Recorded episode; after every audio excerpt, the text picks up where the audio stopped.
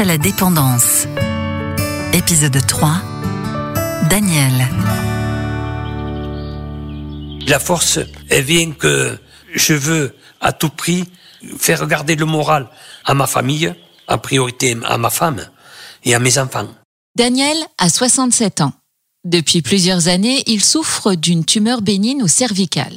Il s'agit d'une tumeur bénigne qui a tendance à me comprimer la moelle épinière, me paralyse plus ou moins les membres supérieurs et aussi un peu inférieurs, me laissant quand même tranquille pendant 61 ans. Alors pourquoi elle s'est réveillée, je ne peux pas le comprendre. Depuis l'apparition des premiers symptômes, Daniel a subi cinq opérations au total qui lui ont permis de garder la maîtrise de certains gestes. Ça m'a permis de pouvoir vivre un petit peu plus, mais ça n'a pas stoppé ma maladie. Je suis une personne dépendante. Toutefois, on trouve que je fais quand même pas mal de choses.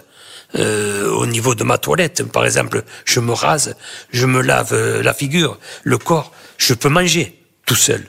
Et arriver à rester de bonne humeur malgré le mal que je ressens, vous pouvez pas vous imaginer l'effort que ça demande. Mais je l'accepte. Je suis obligé de faire face. Si je le fais pas, personne ne le fera pour moi. Cette combativité, c'est bien le point fort de Daniel, qui fait preuve d'un mental d'acier, un mental à toute épreuve. Aujourd'hui, mon état d'esprit, il reste malgré tout positif. Je garde espoir. Je veux rester combatif. Je tiens à la vie. Je veux essayer de la vivre le plus intensément possible. Et de me dire, chaque jour, c'est encore une victoire. Il faut se battre. Et c'est sa famille qui donne à Daniel cette énergie pour aller de l'avant. Si je peux tenir le coup, j'ai l'impression que eux aussi, ça leur permet de pouvoir avancer un peu mieux dans leur vie. Et quand je suis avec mes enfants, je pense qu'ils se rendent compte que je souffre un petit peu. Ils savent que je suis courageux et que je me bats pour eux. Qu'ils sentent que je suis toujours là. Et je me bats pour eux. Et je veux vivre pour eux. Parce qu'ils sont contents de m'entendre et de voir que j'essaie de m'intéresser à ce qu'ils font. Je m'intéresse à leur vie parce que leur vie m'intéresse et ma vie aussi m'intéresse. Un message d'amour et de ténacité que Daniel transmet chaque jour à ses proches, sa famille, ses amis, mais aussi tous ceux qu'il croise dans son parcours de soins. C'est ma volonté de vouloir vivre qui me fera peut-être gagner encore un peu de temps.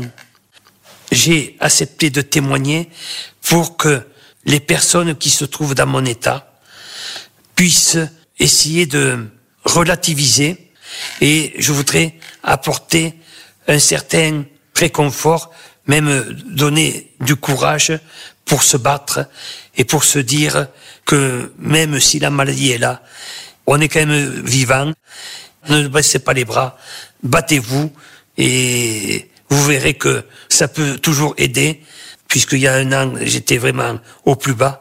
Il faut voir que, en se battant, eh bien, on peut toujours continuer à vivre. Je veux montrer que il faut rester droit et se dire, allez, montre-leur que tu es là et leur montrer le courage que tu as. Un courage qui a fait l'admiration de tous jusqu'aux derniers instants, car depuis l'enregistrement de cette interview, Daniel nous a quittés. Face à la dépendance, un podcast proposé par Tutélaire.